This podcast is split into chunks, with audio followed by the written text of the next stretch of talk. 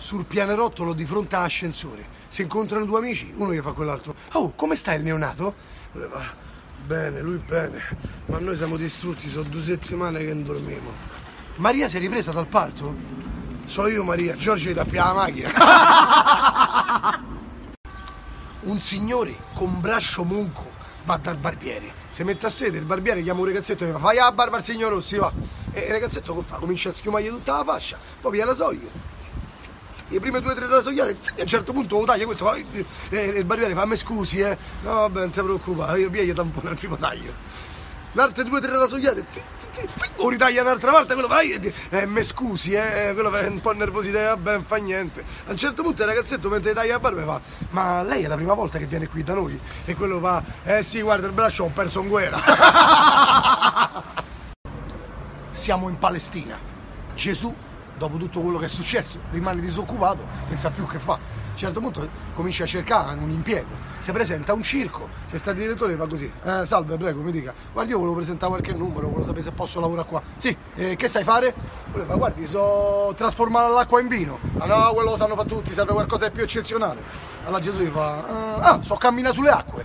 Ah, questo è interessante, dai, fammi vedere. Lo porta davanti a una cisterna piena d'acqua. Gesù si mette sul bordo, tutto pronto, corsaio. Si fa il segno della croce, fa il primo passo, come fa il primo passo, puff, casca nell'acqua fino al collo. Dopo un po' riesce, tutte bolle, riesce, si asciuga tutto, quando esce fa così. Porca miseria, da quando mi hanno bucati i piedi non mi riesce più.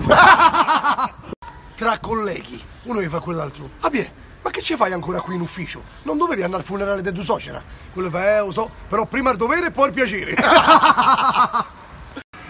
C'è una coppia a letto, lui col giornale, la donna solo guarda e fa così. Ma che ci succede Armando?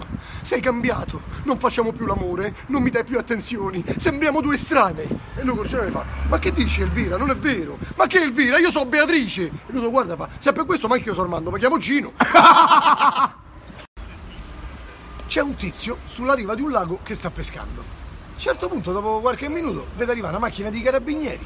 Scende il carabiniere col cappotto, piano piano entra in acqua e comincia a nuotare. E questo è sterefatto se guarda sto carabiniere che si fa tutta la bella nuotata da questo laghetto, fino a che ritorna sulla riva, come esce, si dà una sgrullata, risale in macchina e se ne va. La settimana dopo la storia si ripete, solo che tutte le volte che sto carabiniere si fa il bagno a questo gli fa scappare tutti i pesci. Anche quando esce fuori da, da, dall'acqua che si sta mezza asciugata, gli si avvicina questo gli fa così. Mi scusi, eh, io capisco che lei si vuole fare una notata, no? Ma, ma perché con sto cazzo di cappotto? Allora quello gli fa, e il carabiniere fa, ma io non sto nuotando, sto lavando il cappotto. Ma mm, non ha mai sentito parlare della lavatrice? Quello fa, eh come no, però lì mi gira la testa. Siamo in un piccolo paese. Ogni fine settimana il commendator Augusto Cecconi, in arte Erfandonia, si reca al bar del paese a fare colazione. E tutte le volte che entra comincia a raccontare tutte le sue eh, vicissitudini, i viaggi che ci ha avuto e un sacco di cose, solo che spesso esagera e dice tutte cazzate. Allora, e quelli del paese ormai lo conoscono e lo piano sempre per culo alle spalle, no? Ma un giorno che succede? Che tutte le volte che il commendatore eh, torna a casa incontra uno del paese, un certo Antonio, che è un poveraccio del paese, un scianalina, no? E se fanno sempre il tragitto di ritorno insieme. E sto Antonio, vede sto commendatore tutto in grana e gli fa sempre i complimenti per una bellissima giacca che porta, no? E allora un giorno al commendatore gli viene un'idea. Chiama Antonio e gli fa, Anto, senti, ti faccio, ti, ti faccio una proposta. Io ti do la giacca mia che mi ha chiedi da due anni, io te la regalo. Però quando andiamo al bar, tutte le volte che io racconto una storia delle mie avventure, tu devi sempre confermare che è vero che stavi con me. Allora quello gli fa, ma magari, ha commentato magari io per sta giacca ne moro. Insomma, si mettono d'accordo. Qualche giorno dopo vanno al bar. Quando stanno al bar, e il commentatore eh, si piena una cosa da bere e a un certo punto si gira verso tutti quelli del bar e comincia a parlare, no? E comincia a fare, oh, ma non potete capire che ci è successo a me Antonio. Siamo andati su, su, sulla montagna con la jeep mia, no? Mentre arrivavamo lì, 3000 eh, difficoltà, tronchi che cascavano, buche, arrivavamo quasi sulla vetta della montagna, sbaum, abbiamo una buca, spaccamo la ruota della macchina. Solo che non c'avevo la ruota di scorta, quindi che faccio? Bilancio tutta la cosa che c'avevo in macchina, bilancio tutto il peso della macchina, faccio mettere pure Antonio sulla sinistra, sulla destra, capito? E, e siamo tornati al paese con la macchina su due ruote e tutti quelli del bar, eh, esagerato. E il commentatore fa, Antonio, Dio, è vero? E Antonio, sì sì, c'ero pure io, è verissimo.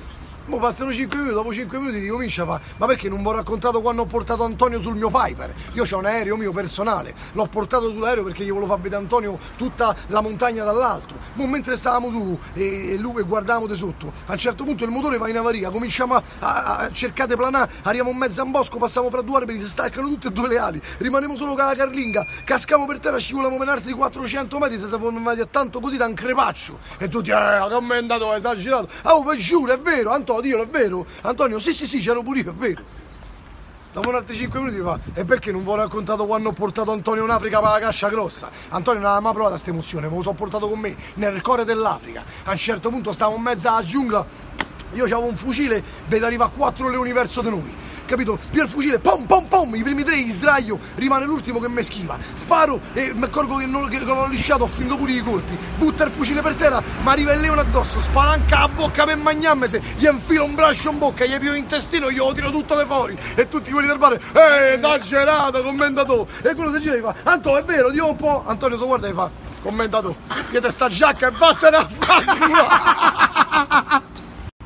C'è una signora in casa, squilla il telefono, risponde e fa pronto? E dall'altra parte un tizio gli fa signora presto, corre in ospedale, suo marito è stato schiacciato da un rullo compressore. Capirà, questa gli pian corpo, si veste al volo e arriva subito all'ospedale. Come arriva al bancone della reception fa buongiorno mi scusi, sono la moglie del tizio che è stato schiacciato dal rullo compressore, ma dove sta adesso? Quello guarda il registro fa così, sì, stanza 14, 15 e 16.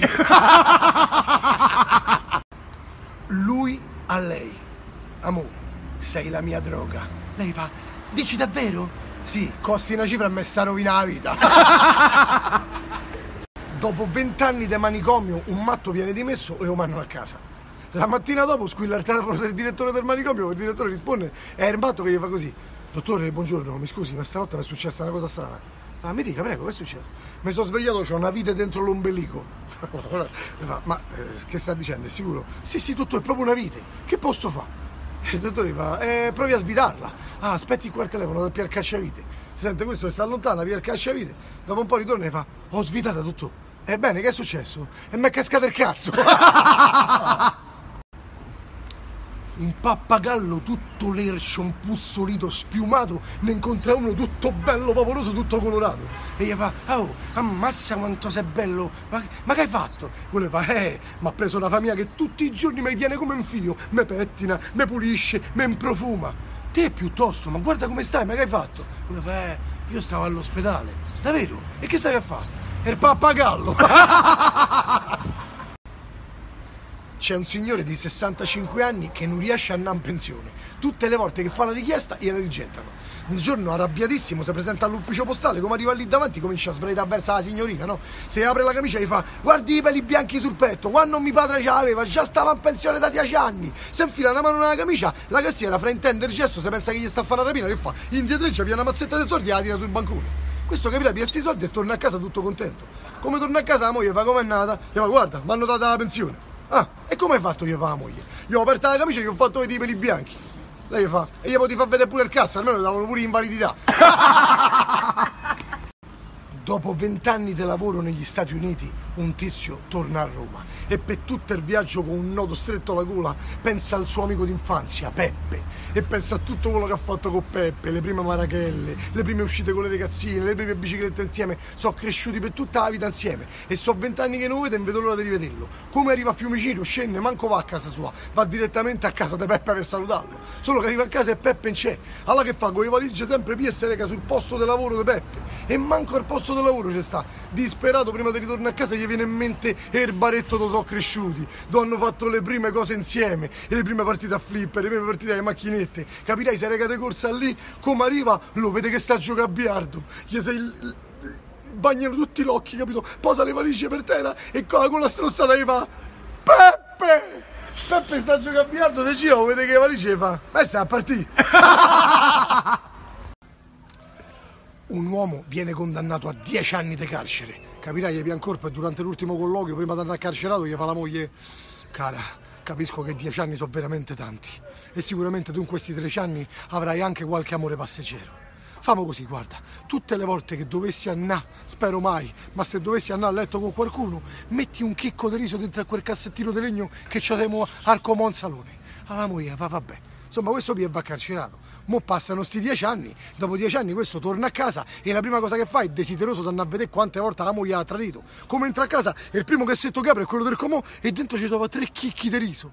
Capirai che se diventano tutti occhi lucidi e cominciano a scendere le lacrime, si gira verso la moglie e fa Grazie amore, sei stata veramente brava, se vede che mi ami, anche perché in dieci anni mi hai tradito solo tre volte. La moglie si tira e fa Sì, tutti i suppli che ti ho portato in carcere.